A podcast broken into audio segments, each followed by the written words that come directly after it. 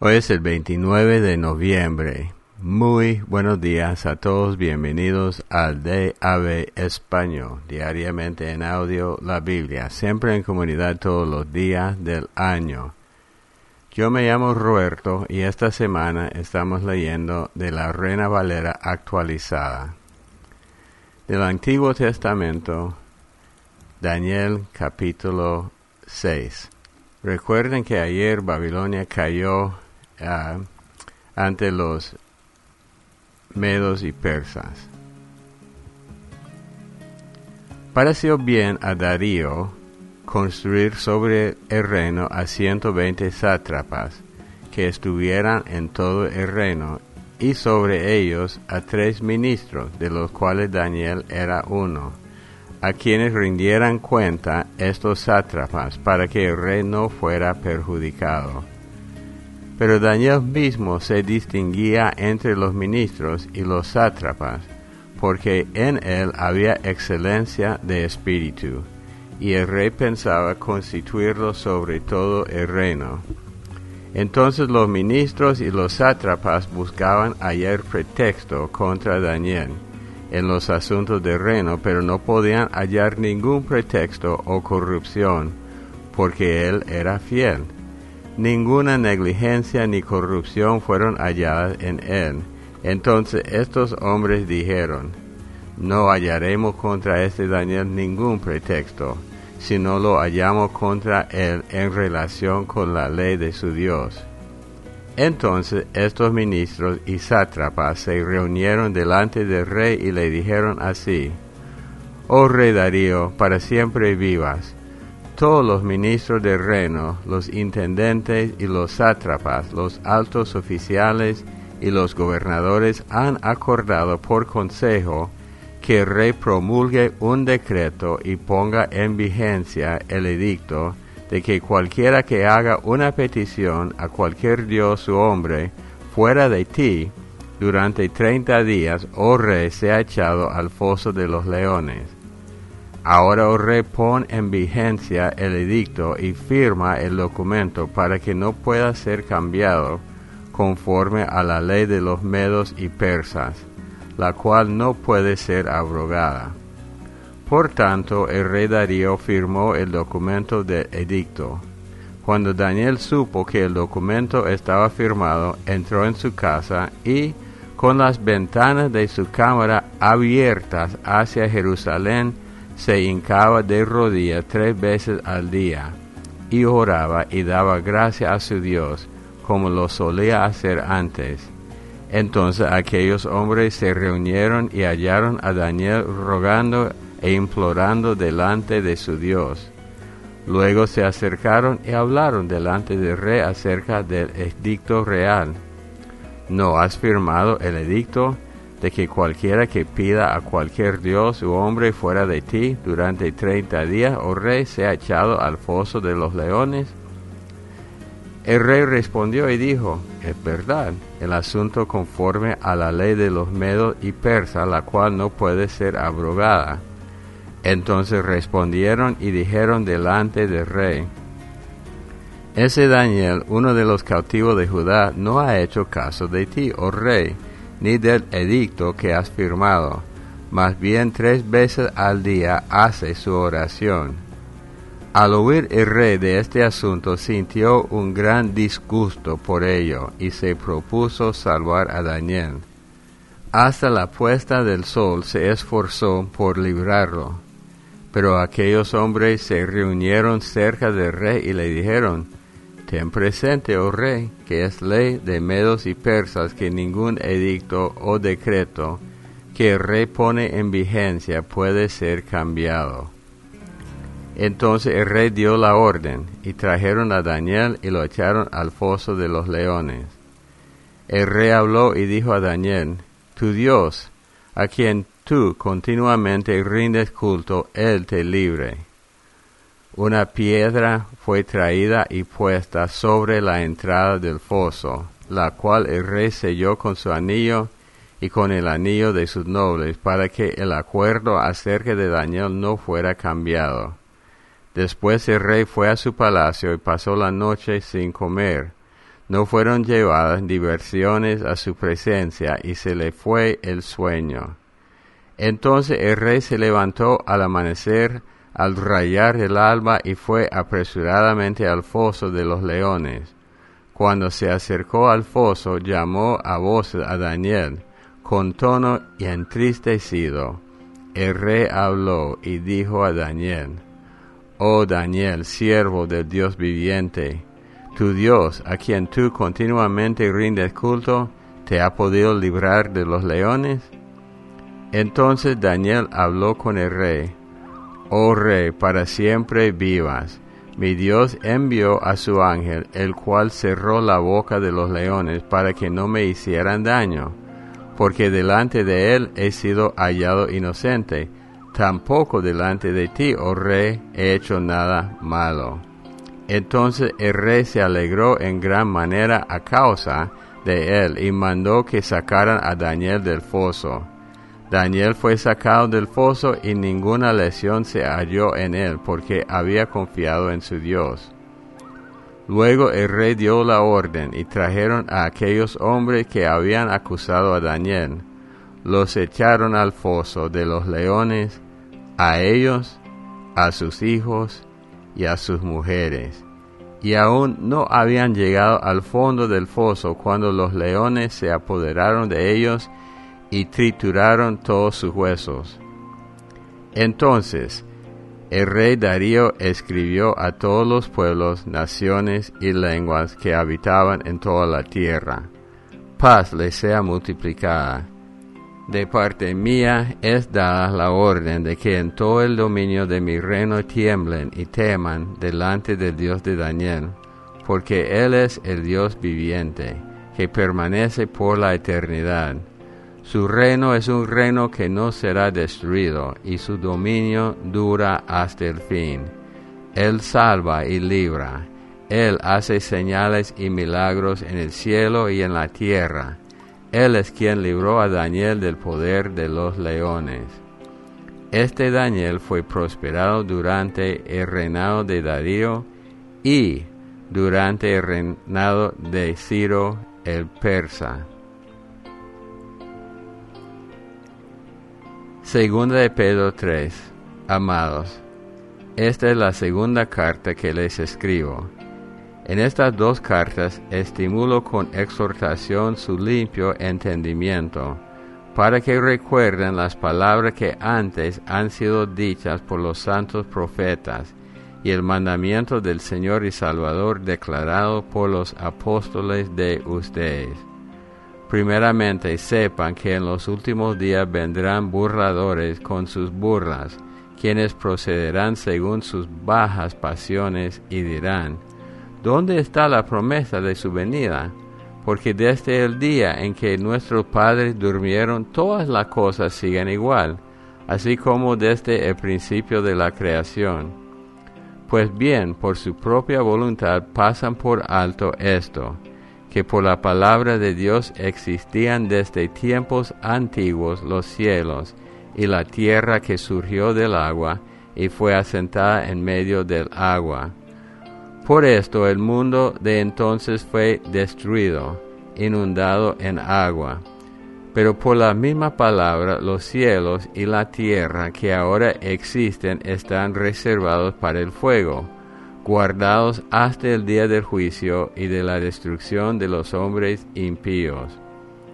Pero, amados, una cosa no pasen por alto, que delante del Señor un día es como mil años y mil años como un día. El Señor no tarda su promesa, como algunos la tienen por tardanza, más bien es paciente para con ustedes, porque no quiere que nadie se pierda, sino que todos procedan al arrepentimiento. Pero el día del Señor vendrá como ladrón. Entonces los cielos pasarán con grande estruendo, los elementos ardiendo serán deshechos, y la tierra y las obras que están en ella serán consumidas. Ya que todas estas cosas han de ser deshechas, ¿Qué clase de personas deben ser ustedes en conducta santa y piadosa, aguardando y apresurándose para la venida del día de Dios? Por causa de ese día los cielos siendo encendidos serán deshechos, y los elementos al ser abrazados serán fundidos. Según la promesa de Dios, esperamos cielos nuevos y tierra nueva en los cuales mora la justicia. Por tanto, oh amados, estando a la espera de estas cosas, procuren con empeño ser hallados en paz por Él, sin mancha e irreprensibles. Consideren que la paciencia de nuestro Señor es para salvación, como también nuestro amado hermano Pablo les ha escrito según la sabiduría que le ha sido dada. Él habla de estas cosas en todas sus epístolas, en las cuales hay algunas cosas difíciles de entender que los indoctos e inconstantes tuercen, como lo hacen también con las otras escrituras para su propia destrucción. Así que ustedes, oh amados, sabiendo esto de antemano, guárdense, no sea que siendo desviados por el engaño de los malvados, caigan de su firmeza, más bien crezcan en la gracia y en el conocimiento de nuestro Señor y Salvador Jesucristo. A Él sea la gloria, ahora y hasta el día de la eternidad. Amén. Salmo 119 del 129 al 152. Maravillosos son tus testimonios, por eso los guarda mi alma. La exposición de tu palabra alumbra, hace entender a los ingenuos. Mi boca abrí y suspiré, porque anhelaba tus mandamientos. Vuélvete a mí y ten misericordia de mí como acostumbras con los que aman tu nombre. Afirma mis pasos con tu palabra, que ninguna iniquidad se enseñoree de mí. Rescátame de la violencia de los hombres y guardaré tus mandamientos. Haz que tu rostro resplandezca sobre tu siervo y enséñame tus leyes Ríos de agua corren de mis ojos porque ellos no guardan tu ley. Justo eres tú, oh Señor, y rectos son tus juicios. Has ordenado tus testimonios en justicia y en completa fidelidad. Mi celo me ha consumido porque mis enemigos olvidan tus palabras. Sumamente pura es tu palabra, tu siervo la ama.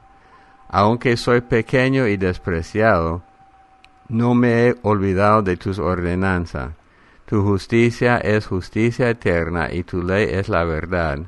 Aflicción y angustia me han alcanzado, pero tus mandamientos han sido mi delicia. Justicia eterna son tus testimonios, dame entendimiento para que viva. Clamo con todo mi corazón, respóndeme, oh Señor, y guardaré tus leyes. A ti clamo, sálvame, y guardaré tus testimonios. Me anticipo el alba e imploro, tu palabra es lo que espero. Mis ojos se adelantaron a las vigilias de la noche para meditar en tus palabras.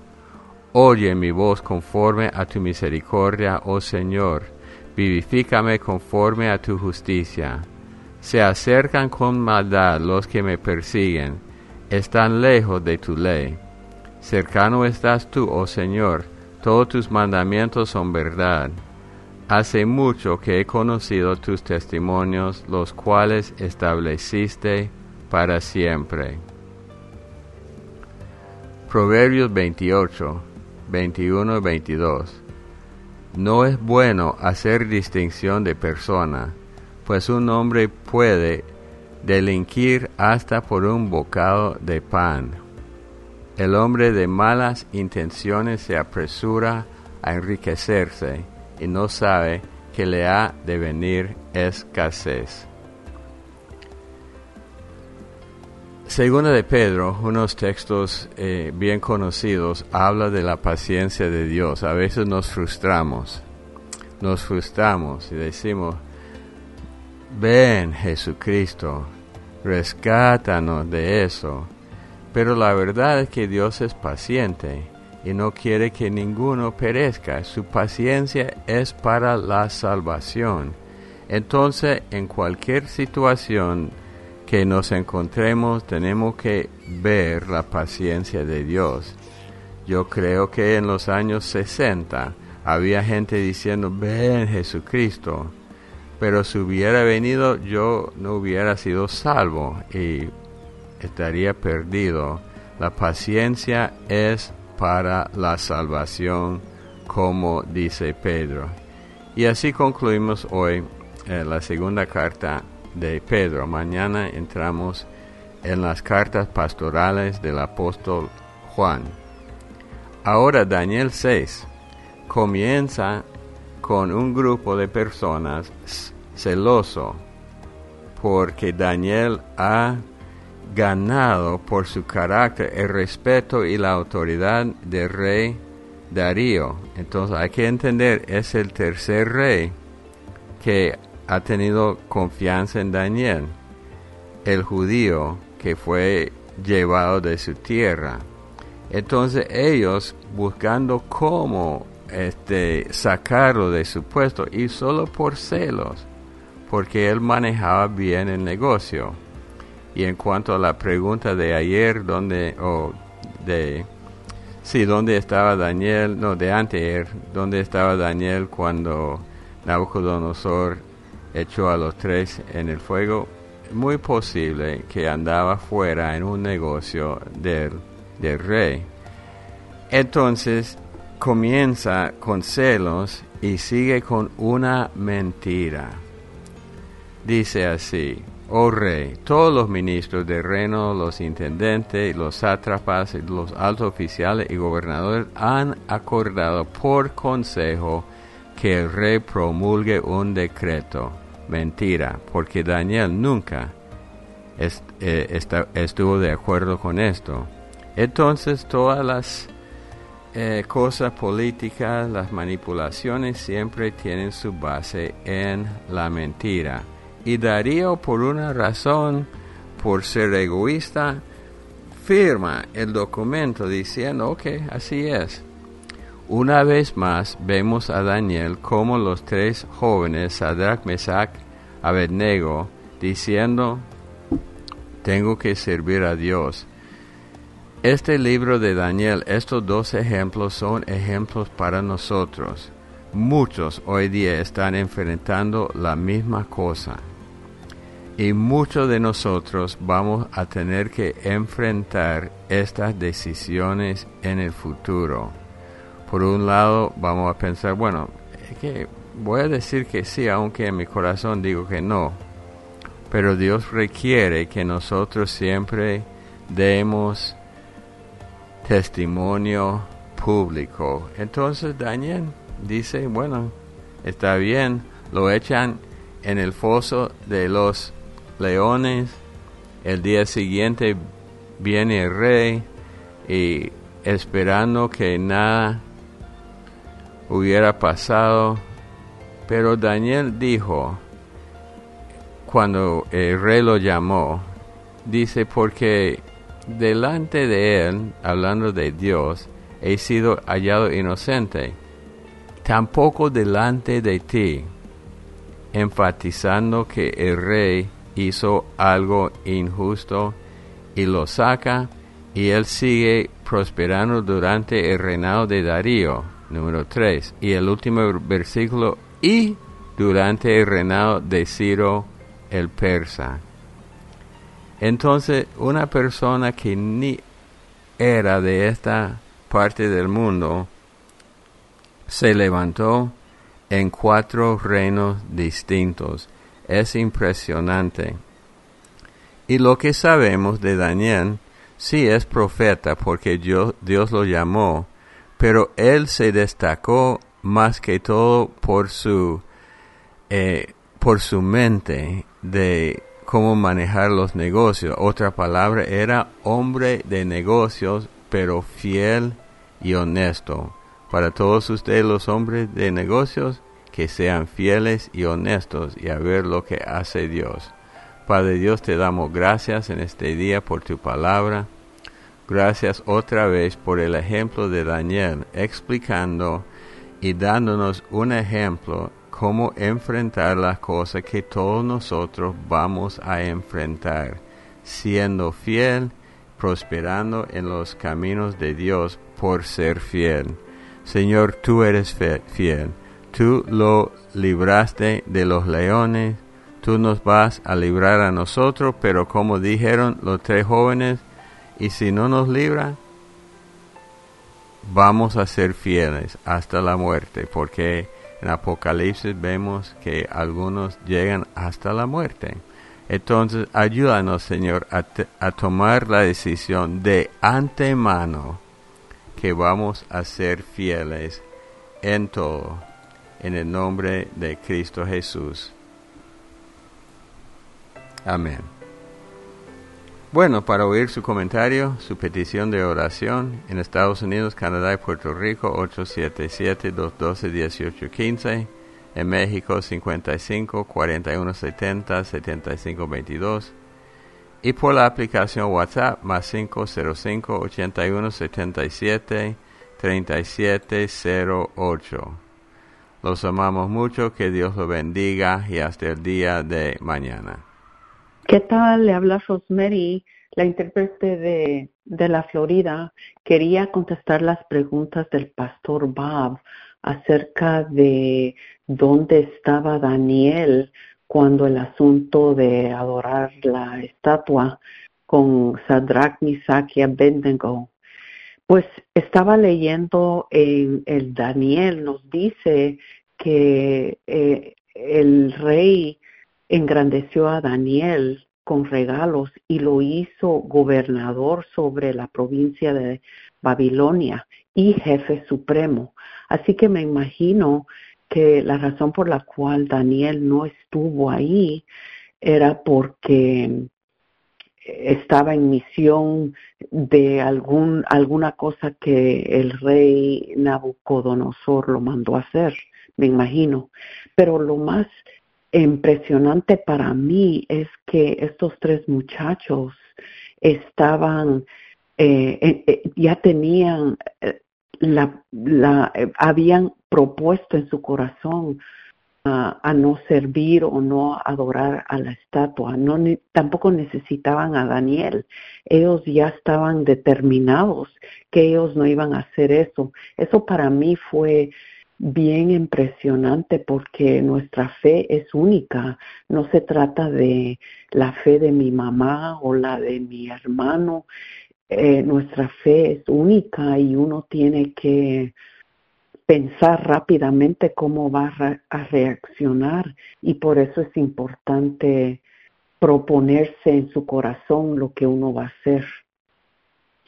Y la otra pregunta acerca de si el rey Nabucodonosor va a estar en el cielo? Pues yo pienso que sí, porque acuérdese que en, en, en la segunda, segundo capítulo de Daniel, él adora, él dice que verdaderamente el Dios de ellos es el verdadero. También lo vuelve a decir en Daniel 3, cuando el asunto de la estatua, de que los metió en el fuego, que él, proclama que Dios es el único Dios. Y, también en Daniel 4, que, que el reino va a permanecer por generación en generación.